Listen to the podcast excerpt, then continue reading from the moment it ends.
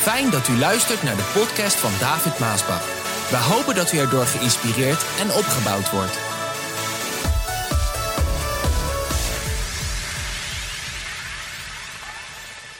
De titel van de boodschap die luidt Twee paar ogen.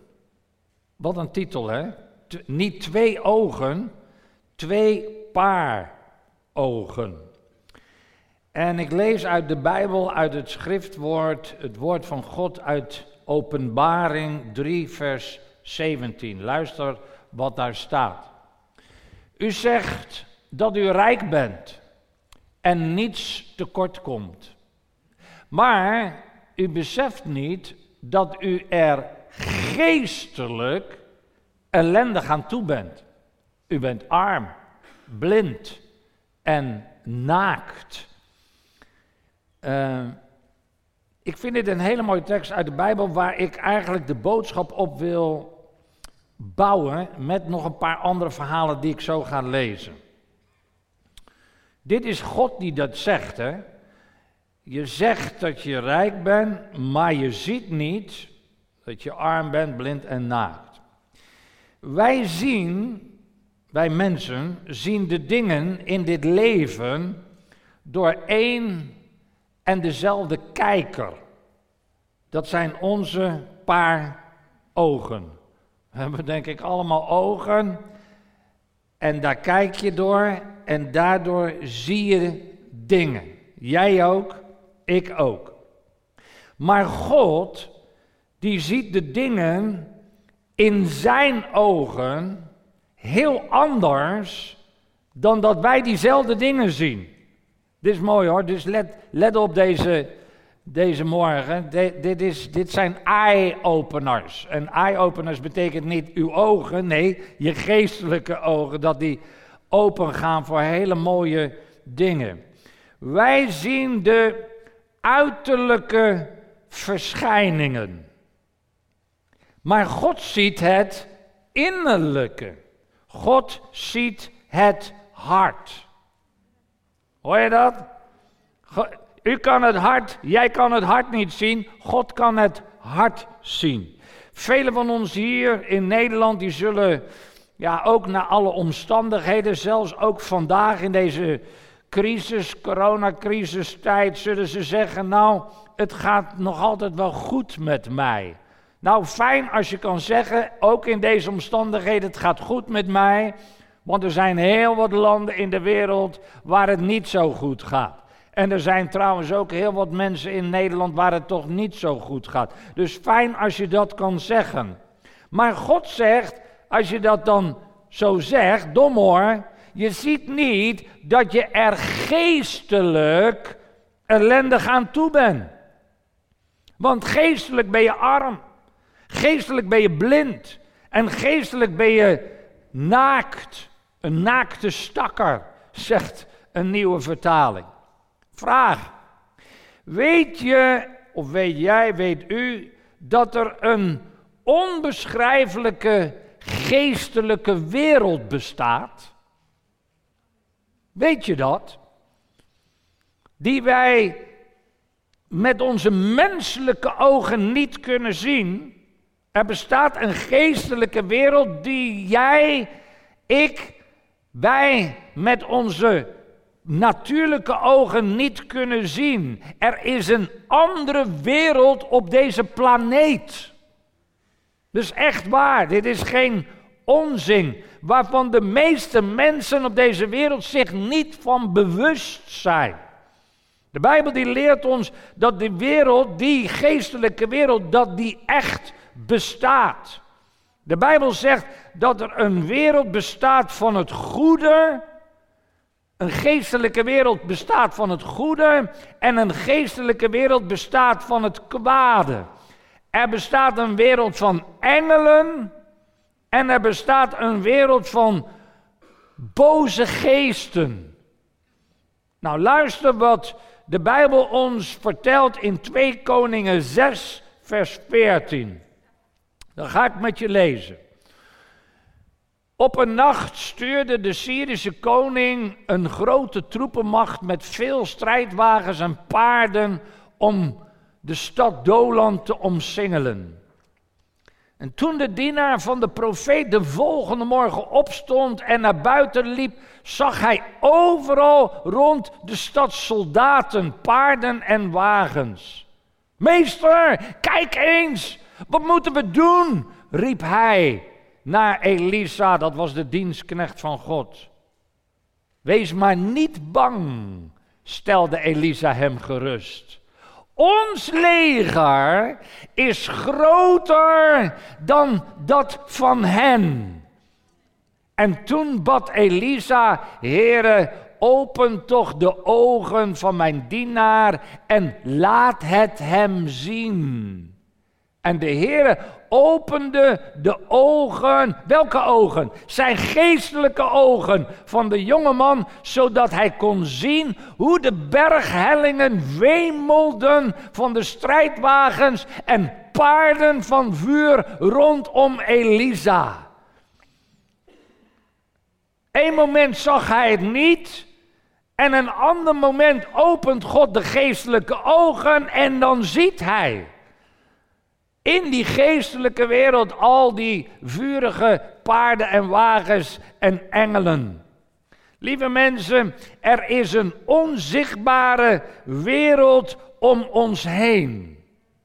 Een wereld van blijdschap en geluk en vrede en rust en veiligheid en levensvoldoening. Prachtig woord. Velen hebben die wereld nog niet gevonden. Misschien ook van je familieleden niet, of je kinderen, of je collega's, of je vader, of je moeder, of je zoon of dochter. Die hebben die wereld nog niet gevonden die jij hebt gevonden, omdat ze nog geen ontmoeting hebben gehad met Jezus Christus. Daarom hebben ze die wereld nog niet gevonden, maar hij is er.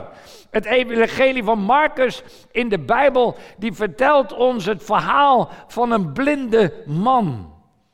En die blinde man die heette Bartimeus. Mooie naam. Mijn papa Johan Maasbach, die predikte hier ook al zo vaak over. Bartimeus. Elke dag zat hij te bedelen aan de hoofdweg, vlak bij de stad Jericho. Oh, help de blinde, help de blinde, help de blinde, riep hij uit. En er liepen op die hoofdstraat altijd wel mensen, mensen voorbij. Sommigen die scholden op hem, sommigen die spuugden op hem, sommigen die gooiden met stenen, sommigen die gaven een schop. En sommigen die gaven hem ook een muntje. Er waren daar nog veel meer bedelaars. Die eigenlijk allemaal hetzelfde deden, hetzelfde wilden. Een aalmoes. Zodat ze zich van de ene op de andere dag er doorheen konden slepen. En de Bijbel die vertelt ons dat deze man blind was. Uh, hij kon de vodden niet zien, de lelijkheid. Het vuil kon hij niet zien. Maar hij kon ook de schoonheid niet zien. We hebben allemaal één paar ogen waardoor wij kijken, waardoor wij zien. De een die ziet misschien iets beter dan de andere. En misschien heb je wel hele scherpe ogen. Dat kan ook. Je hebt nog geen bril nodig. Je ziet vlijm scherp. Maar dat neemt niet weg dat je misschien geestelijk helemaal niks kan zien. Hoor je dat? Je kan dus als mens heel helder goed zien uit je ogen, maar het kan zijn dat je geestelijk dan helemaal niets kan zien, net als deze man. Dit is wat er namelijk staat in 1 Korinthe 2, vers 14. Luister wat daar staat. Maar iemand die niet gelovig is, dus de natuurlijke mens, heeft geen oog voor wat de geest van God doet. Voor hem, voor haar is dat allemaal onzin. Onzin. Hij of zij begrijpt er niets van, omdat het alleen geestelijk te doorzien is. Dit is zo duidelijk. Dit is zo overduidelijk wat de boodschap, waar de boodschap over gaat. Dat wil zeggen, een ongeestelijke mens, een natuurlijk mens, wijst alles wat Gods geest doet, wijst hij af.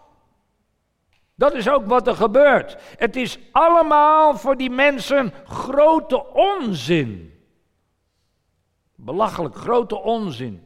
Maar lieve mensen, zonder de hulp van Gods geest kun je de geestelijke dingen helemaal niet zien.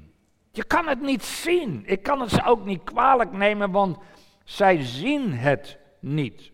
En als je ze niet kunt zien, dan kun je daar ook geen oordeel over geven. Kijk, en dat gebeurt vaak wel. Mensen hebben vandaag over alles een oordeel in de wereld. Zeker, zeker in Nederland. Uh, en vooral met al het getwitter. Ze hebben allemaal een oordeel. Maar vele oordelen over dingen, geestelijke dingen die ze niet kunnen zien. Dus ze, ze snappen er eigenlijk niks van. 2 Korinthe 4, vers 4 zegt. De God van deze wereld, dat is de duivel, die heeft hen verblind. Zodat zij het goede nieuws niet geloven. Zij zien het stralende licht van Christus niet, die het beeld van God is.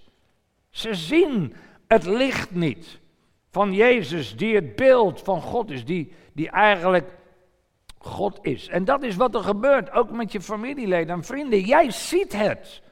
Je begrijpt het. Je hebt een ontmoeting gehad met Jezus Christus. De geest heeft de dingen geopenbaard. Zij niet. Daarom is het zo moeilijk met elkaar te communiceren.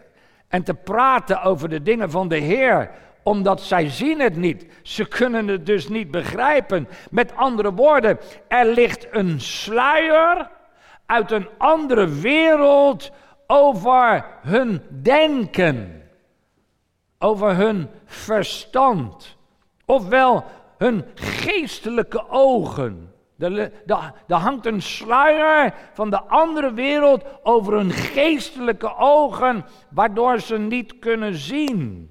En dat is de reden dat een mens nooit alleen maar de verstandelijke weg naar God kan gaan, of tot God kan gaan of door een verstandelijke weg tot God kan gaan. Het evangelie van Jezus Christus is voor de verstandelijke mens, trouwens dat kan ook een theoloog zijn die heel gestudeerd heeft over de Bijbel, alles weet over de Bijbel, maar toch geen ontmoeting heeft gehad met Jezus Christus, waardoor er nog een sluier over zijn of haar verstand hangt, waardoor zij het niet kunnen zien. Voor die mensen is dus de geestelijke dingen die God wil doen door zijn Heilige Geest, ook vandaag, is het onzin. Is het larikoek, belachelijk. Is het raar? Is het vreemd? Is het idioot?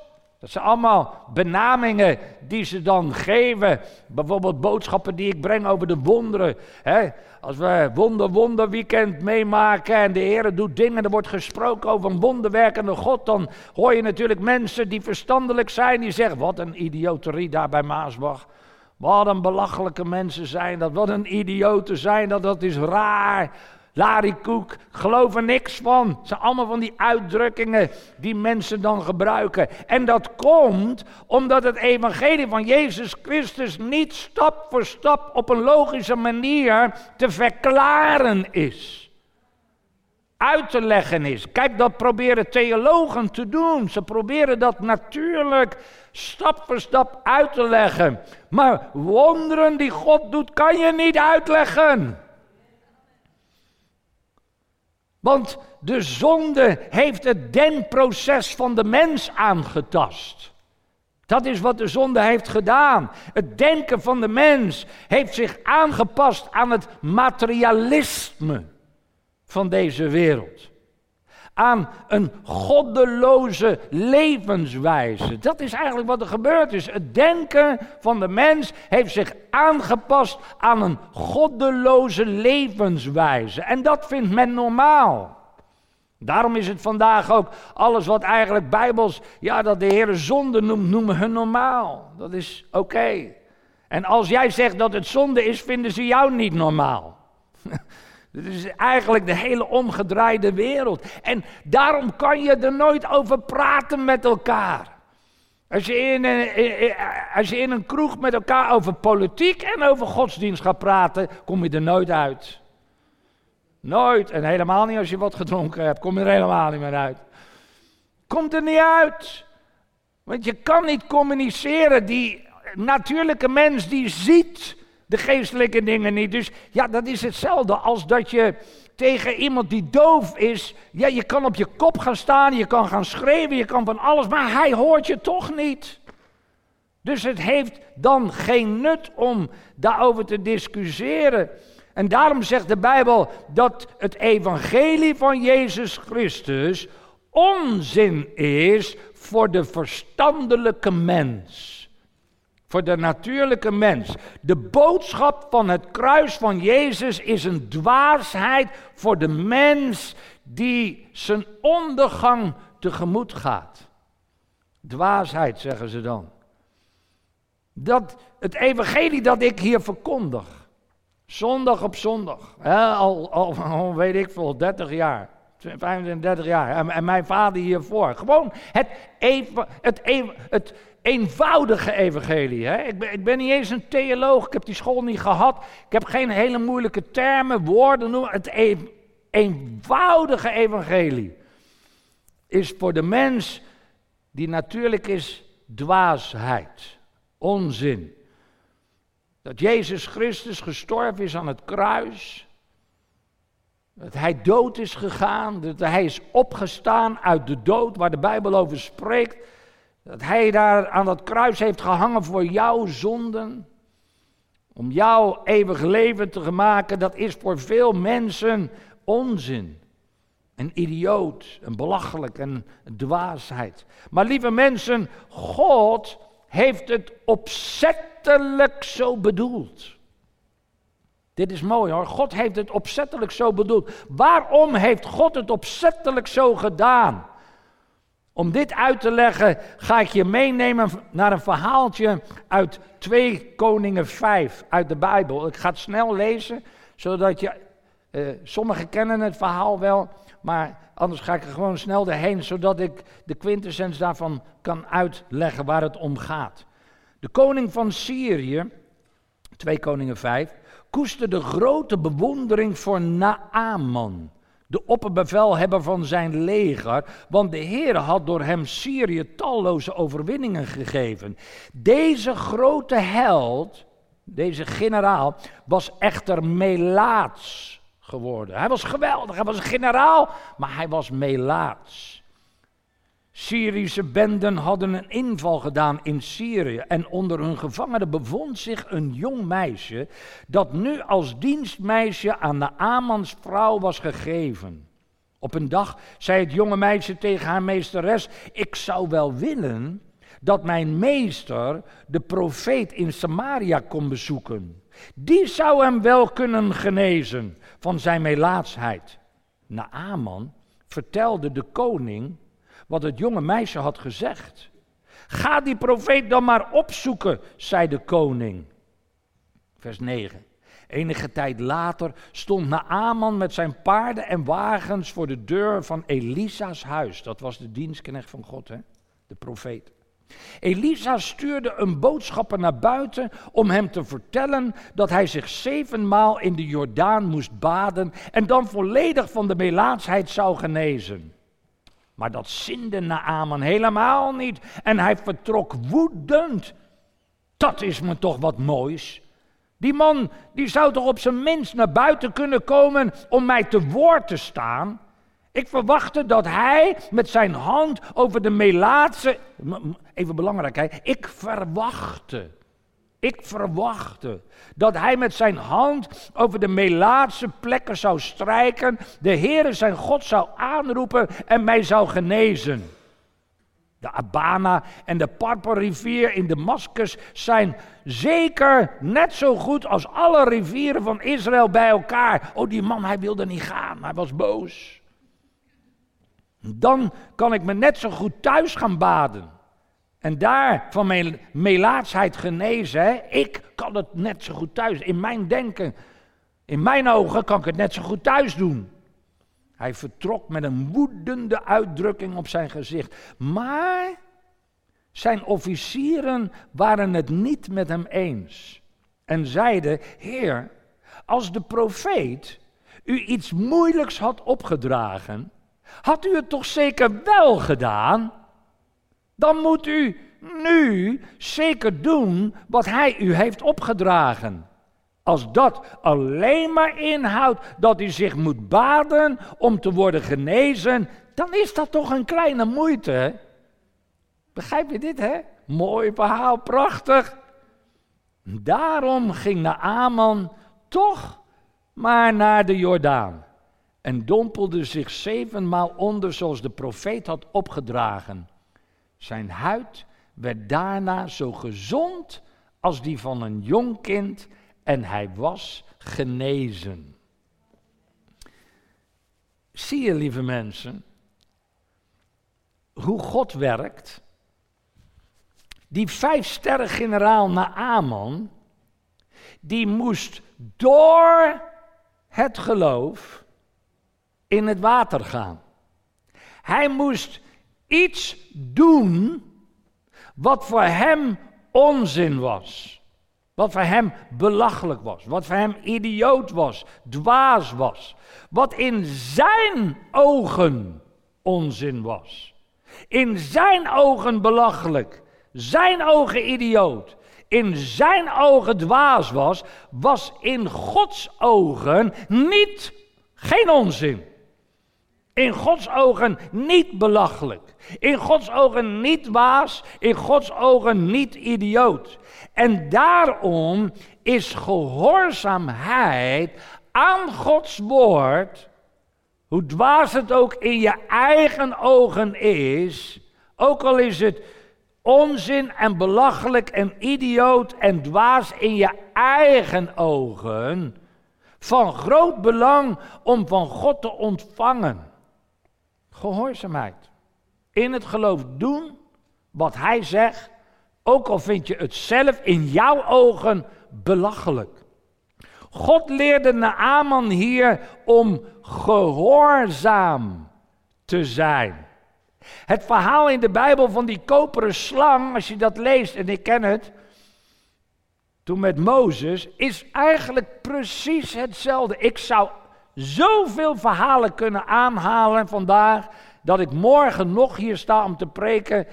Verhalen die in de ogen van een mens belachelijk zijn, maar in Gods ogen niet. En dat gehoorzaamheid de sleutel is om van God te ontvangen. Het volk dat liep door de woestijn, het volk van Israël in het Oude Testament, en telkens kwamen daar zo plotseling uit het zand hele giftige slangen. En die beten het volk. En iedereen die gebeten werd door zo'n giftige slang, die stierf. Ja, je had toen nog geen tegengif en al die moderne middelen die we eigenlijk vandaag hebben. Als je daar gebeten was, dan stierf je gewoon. Zo eenvoudig als wat. En Mozes die bad tot God. En dan zegt God, maak een koperen slang. En zet die op een stok, op een, op een hoog, op een hele lange staak, op een hele lange stok. En iedereen die gebeten wordt door zo'n giftige slang, moet naar die koperen slang op die stok kijken. En als je dan keek naar die koperen slang, als je daarop zag, dan werd je genezen. Dan ging je niet dood. In het Nieuwe Testament legt het uit wat die koperen slang dan eigenlijk betekende. Lieve mensen, dit is toch eigenlijk, als je erbij stilstaat en over nadenkt, is dit toch ook onzin? Is dit toch ook belachelijk? Is dit toch ook raar en idioot? Er zit toch geen genezingskracht in een koperen slang op een stok? Is toch raar? Kun je iets, iets raarders, iets zwaarders bedenken om iemand die net gebeten is door een giftige slang te laten kijken naar een koperen slang op een stok, waardoor die niet zal sterven? Als je zoiets vandaag zou hebben, bij wijze van spreken, en dat een dokter, je komt ziek aan bij het ziekenhuis, ernstig ziek op sterven na dood, je ligt bijna al dood te gaan, en dat die dokter zegt, ga maar naar buiten, er staan de slang op de stok, ga er maar naar kijken. Ja, maar dan denk je nu precies hetzelfde wat toch elk mens denkt, dat is toch raar? Dat is toch belachelijk? Dat is te idioot van woorden. Ik zou vandaag Twitter eens moeten bekijken als een dokter dat zou zeggen. Nou, ik denk dat het zo in de krant zou staan. Dokter zo en zo laat mensen kijken naar een koperen slang. Natuurlijk heel cynisch, begrijpt u wel. Maar God wilde hiermee zeggen: je moet iets wat in jouw ogen dwaas, idioot en belachelijk is, dat moet je doen. Dat, zo heb ik het eenmaal gesteld. Zo, zo wil ik het nou eenmaal om genezing van God te ontvangen. Met andere woorden zei God, ik wil dat je gehoorzaam bent. Met andere woorden zei God, ik wil dat je mijn woord gelooft. Als ik eenmaal dat zeg, dan is het zo. Dat is zo moeilijk in de hedendaagse tijd. En zeker ook voor predikers zoals ik, die gewoon het woord van God prediken zoals het is. Maar je moet eens weten wat ze dan over je zeggen. En over je schrijven. En je vals beschuldigen over dingen. Terwijl ik eigenlijk heel eenvoudig het woord van God vertel aan de mensen. En zeg, geloof dat woord van God. Ook al denk jij dat het idioot is. En zo, lieve mensen, is het ook met het kruis van Jezus Christus. Voor de verstandelijke mens is die boodschap onzin. En we hebben heel veel verstandelijke mensen vandaag. Maar de Bijbel die spreekt uitvoerig over de dwaasheid van het kruis. Voor het logische denken van de mens is dat gewoon dwaasheid als je praat over Jezus Christus die gestorven is en opgestaan is uit de dood.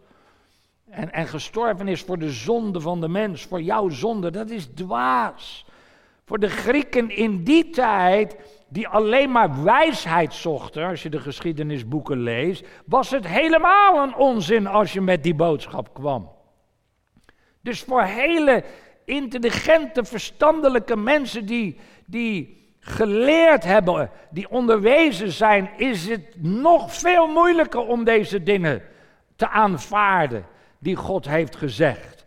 Maar als je net als een klein kind in het vertrouwen Jezus Christus aanneemt als je redder en je verlosser wanneer die boodschap gebracht wordt, dan krijgt het kruis van Jezus Christus een hele nieuwe en andere betekenis voor je.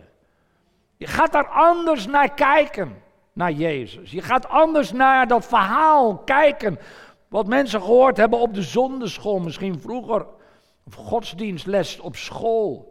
God heeft zijn grote kracht verborgen in het geheim van het kruis. Zo mooi is dat. Daarom is het kruis van Jezus Christus het fundament van ons christelijk geloof. In het kruis van Jezus Christus ligt de bovennatuurlijke kracht van God. Belachelijk voor de gewone natuurlijke mens. Maar de kracht van God om je te veranderen. Bartimaeus die kon niets zien. Maar vele mensen in deze wereld kunnen geestelijk ook niets zien. Hij was arm. Maar vele mensen in deze wereld zijn ook arm. Bartimaeus was niet alleen blind en arm. Nee, hij zat nog in een, ook nog in een hopeloze toestand. Vele mensen vandaag in deze wereld zitten ook in een hopeloze toestand. De spanningen in het leven, die hebben jou misschien onder grote druk gezet. Jonge mensen proberen in het leven hun doel te vinden. Ze zoeken het, ze proberen te vinden in allerlei manieren. Anderen zijn op zoek naar de zin van het leven. Vele mensen proberen oplossingen te vinden. Voor al die problemen en de moeilijkheden die er zijn. En, en de levensvragen. Waar kom ik vandaan? Wat doe ik hier? Waar ga ik naartoe? De jonge mensen vandaag zitten in een draaimolen van verveling. Helemaal in deze tijd zeg. Ze vervelen zich, gaan allerlei rare dingen, eh, gaan allerlei rare dingen doen. Sommigen lopen zelfs rond met zelfmoordgedachten. Verschrikkelijk als je daar elke dag mee rond moet lopen. Je wordt ermee wakker. Sommigen zijn depressief, ten neergedrukt. Bartimeus die dacht ook dat hij als een blinde zou sterven. Ja, dat was toch helemaal, helemaal geen, geen perspectief, helemaal geen, geen, geen, geen toekomst voor deze man. Dus hij dacht ook, ik zal gewoon zo als ik nu ben in mijn ellende zal ik sterven. Er was geen enkel ogenblik dat hij dacht dat het ooit anders zou kunnen worden. En er zijn heel veel mensen vandaag, en misschien ben jij ook hier vandaag en je zit in een situatie, je hebt er al heel lang voor gebeden en je hebt eigenlijk niet meer zo dat, je kan het niet meer opbrengen dat het ooit zal veranderen, dat het anders zal worden. Het zal altijd wel zo blijven, zegt men dan. Met andere woorden, er was geen hoop. Bartimaeus, geen hoop. Vele mensen hebben geen hoop. Helemaal, ze hebben de hoop opgegeven. Echt waar, heel wat. Misschien jij hier ook. Je bent zo vaak op je ziel getrapt. Dat je zegt, David, het heeft toch eigenlijk geen zin meer. Ik praat veel met mensen, dus ik weet dit. Ik krijg veel brieven van mensen die mij schrijven.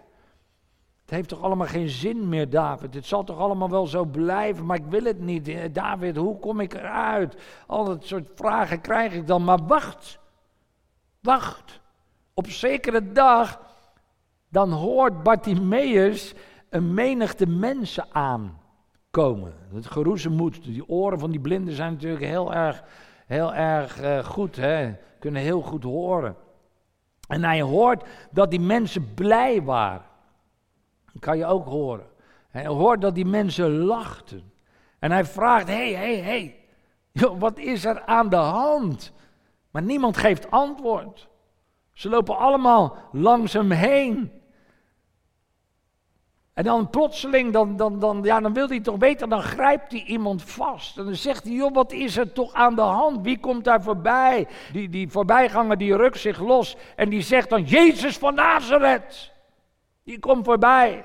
Hé, hey, hé, hey, dacht Bartimaeus, die ken ik. Daar heb ik van gehoord. Dat is de man die vele wonderen heeft gedaan. Bartimaeus dacht, dit is de kans van mijn leven. Dit is mijn kans. En hij schreeuwde uit volle borst, Jezus, heb medelijden met mij. Hij werd helemaal blij van binnen, weet je wel, helemaal warm van binnen. En de Bijbel zegt dat toen Jezus het luide roepen van deze man hoorde, stond hij stil. Prachtig verhaal, je moet het gewoon voor jezelf nog een keer lezen. Moet je eens nagaan. Het was de allerlaatste keer dat Jezus deze weg zou gaan. De laatste keer. Want, want Jezus was meerdere keren, hij, ging altijd daar rond. Goeddoende, genezende alle die door de duivel overweldigd waren, zegt Handelingen. En deze weg was de laatste keer. Hij zou nog maar één keer langs Bartimaeus wandelen. Jezus was al bijna buiten het bereik van de stem van Bartimaeus. Maar die man die nam zijn kans. En die dacht, het is nu of het is nooit.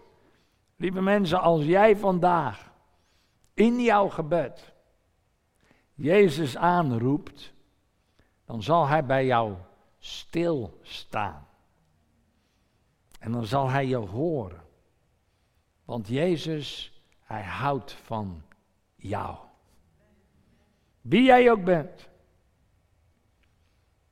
Wie jij ook bent. Wat je ook gedaan hebt. En waar je ook vandaan komt. Maakt voor de Heer niks uit. Jezus weet alles over jou. Jezus kent jouw nood. Jezus wil jou vergeven. En Jezus wil jou helpen. Jezus bleef staan en zei: Laat hem hier komen. Ze riepen de blinde man, oh wat ben jij, bof komt zeggen, ja je moet bij Jezus komen. Ga maar. En zo goed als hij kon, gooit hij zijn jas neer, sprong op, gaat hij naar Jezus toe. Wat kan ik voor je doen? vroeg Jezus. Mooi hè? Wat kan ik voor je doen? O Heer, ik zou zo graag weer willen zien. Blind. Ik zou zo graag weer willen zien. Wat is jouw nood? Als de Heer aan jou zou vragen, wat wil je dan dat ik voor je doe? Wat is dan je antwoord? Dat kan, zei Jezus. Omdat je op mij vertrouwd hebt, ben je genezen. En de Bijbel zegt dat op datzelfde moment kon Bartimaeus weer zien. Wat een verandering bracht deze ontmoeting met Jezus. Er was een groot wonder gebeurd. Want dat is een groot wonder, of niet soms? Groot wonder was dan gebeurd, onmiddellijk en plotseling. En de Bijbel zegt dat Bartimaeus direct met Jezus meeging. Lieve mensen, vandaag kan dat in jouw leven ook. Ook al kom je al 30 jaar hier, of 40 jaar, of zelfs 50 jaar. Wonderbaarlijk. Vandaag kan dat in jouw leven ook gebeuren. Je kunt net als Bartimaeus met Jezus meegaan. Je kan hem volgen. En dat doen sommigen al een, een geruime tijd. Maar vandaag zou ik eigenlijk willen zeggen: wil jij vandaag jouw wonder ontvangen? Misschien heb je dit nog nooit gedaan. Wil jij vandaag jouw leven aan Jezus geven? Want het is mij opgevallen dat er toch aardig wat mensen in de kerk, algemeen hè, kerk komen, die nooit een ontmoeting met Jezus hebben gehad waar ik over spreek vandaag. Die nooit hun leven echt aan Jezus hebben gegeven. Die nog nooit het gebed hebben gebeden, Heer vergeef mij, reinig mijn hart en neem mij aan als uw kind. Of dat heb je wel gedaan. Maar je hebt een wonder van God nodig. Waarom zou de God die niet veranderd is, wel wonderen vroeger hebben gedaan en niet wonderen vandaag doen? Hij is dezelfde, zegt Hebreeën 13, vers 8. Tot in alle eeuwigheid. Het hele punt is, en, en hier heb ik ook best wel mensen die reageren hierop, zelfs ook christenen. Bijvoorbeeld dat ik vraag, luister, zullen we samen bidden? Nou, bidden wil ik nog wel. Maar strek dan jouw hand naar mij uit, terwijl ik mijn hand naar jou uitstrek. Dat is gewoon een handeling van geloof. Eenvoudiger kan het niet. En dat, ze, dat men dan, dan, ja, er zijn er die dat natuurlijk raar vinden. Papa, mijn vader had dat vroeger al over de radio. Hij was een radio-evangelist over Radio Luxemburg, bijna 25 jaar. Elke zondag. En elke zondag dan had hij een boodschap als deze. En dan nodigde hij de mensen uit. En dan zei hij: Heb je een wonder van God nodig? Als je een wonder van God wil ontvangen, leg jij dan je hand op de radio. Dan leg ik mijn hand op de microfoon in de studio. En dan maken we een punt van contact. En dan bidden we met elkaar. Ik weet het, want ik schrijf het ook in mijn autobiografie. Verlies nooit je geloof. Hoe ik dat ook heb gedaan als jonge man. Ik had een vreselijke kiespijn. Maar ik was ook heel bang voor de tandarts. en op zondagmorgen, ik heb die hele nacht niet geslagen van de pijn. Toen legde ik mijn hand in het geloof op de radio. Ik deed gewoon wat hij zei. En mijn kiespijn was weg, maar wat nog mooier was, mijn angst voor de tandarts was weg. ik heb er nooit meer last van gehad. Maar zo kan de Heer dus wonderen doen. En, en zo was het ook dus met die Naaman. En dit is het punt van het probleem van vandaag. Men is zo verstandelijk. Maar als je werkelijk gelooft en je doet dat eenvoudige in het geloof, dan zal de, de kracht van God zal stromen en doen wat nodig is. Ja, maar David, dat, ja, dat vind ik zo raar, zo belachelijk om mijn hand naar jou uit te strekken. Dat is toch niet. Ik kan het toch anders ook. Ja, dat is precies wat die Naaman. Ik dacht dat hij zou komen en wel zou strijken. En in zijn ogen zou het op die manier gaan. Maar God heeft een hele andere manier. En zo is het ook met de boodschap van het kruis en met de boodschap over genezing, de boodschap over geven en al die dingen meer. In de ogen van de natuurlijke mens is dat zo raar, komt raar over. En helemaal als daar natuurlijk zo'n journalist kijkt. En die gaat dan schrijven vanuit die natuurlijk verstand. En dan schrijven ze natuurlijk, ja, dat was maar heel raar. En Maasbach dit en Maasbach zus. Ja, in zijn en haar ogen. Maar in Gods ogen is het zo eenvoudig. Hij zegt gewoon, was je, dompel je zeven keer onder. Terwijl de mensen zeggen, ik vraag bijvoorbeeld eenvoudig om je hand uit te strekken en dan gaan we samen bidden. Hoe eenvoudig kan het zijn? Dat wil men niet, want men gelooft dat dan niet. Ik heb het ook over christenen. Maar ze gaan wel de hele weg, moeilijke weg van allerlei toestanden waar ze dan doorheen gaat. Dat, dat, dat kunnen ze dan wel. Maar een eenvoudig gebed niet. En daarom zeg ik, laat het, laat het los, laat het gaan. Wees gewoon gehoorzaam aan het woord van God. Je maakt het voor jezelf zoveel makkelijker. Zo kunnen we van God ontvangen. Nou, als je misschien dit nog nooit hebt gedaan in je leven, dan mag je dat doen. Zowel hier als degene thuis, waar je ook bent. Je mag je hand uitstrekken en dan bid je gewoon dit gebed mee. Bid maar heen eenvoudig. Zeg maar, Vader in de hemel, ik dank u voor uw liefde. Ik dank u voor uw genade. En ik dank u voor uw goedheid. En ik vraag vergeving voor al mijn zonden. Alles wat ik fout heb gedaan. Alles wat ik fout heb gezegd en gedacht. Vergeef mij. Reinig mij. Reinig mijn hart. Reinig mijn denken. Reinig mijn hele wezen. En kom met uw Heilige Geest in mijn leven. Kom in mijn verstand. Kom in mijn hart. Ik neem u aan als mijn redder en verlosser. Wil u mij aannemen als uw kind? Ik dank u dat ik dit mag geloven en dat ik het hierbij ook nu aanneem.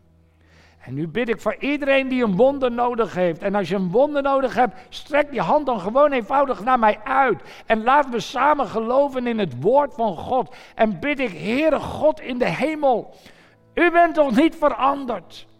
U bent toch dezelfde tot in alle eeuwigheid? Laat uw kracht nu uitgaan naar een ieder die in geloof een handeling doet. En zijn en haar hand uitstrekt. Uitstrekt naar u, Heer Jezus. Open hun ogen. En doe het wonder wat nodig is. Ik bid dit voor een ieder hier in deze zaal. Ik bid het voor een ieder thuis, waar je ook bent, in de naam van Jezus. Ontvang jouw wonder nu. Ontvang het. En laat je ogen open gaan voor de grootheid van God. En Heere, vervul de mensen met blijdschap en met vreugde en met nieuwe kracht. Ik bid dit, ik vraag dit en ik dank u ervoor dat u dit zal doen. In Jezus' naam. Amen. Halleluja. Heerlijk.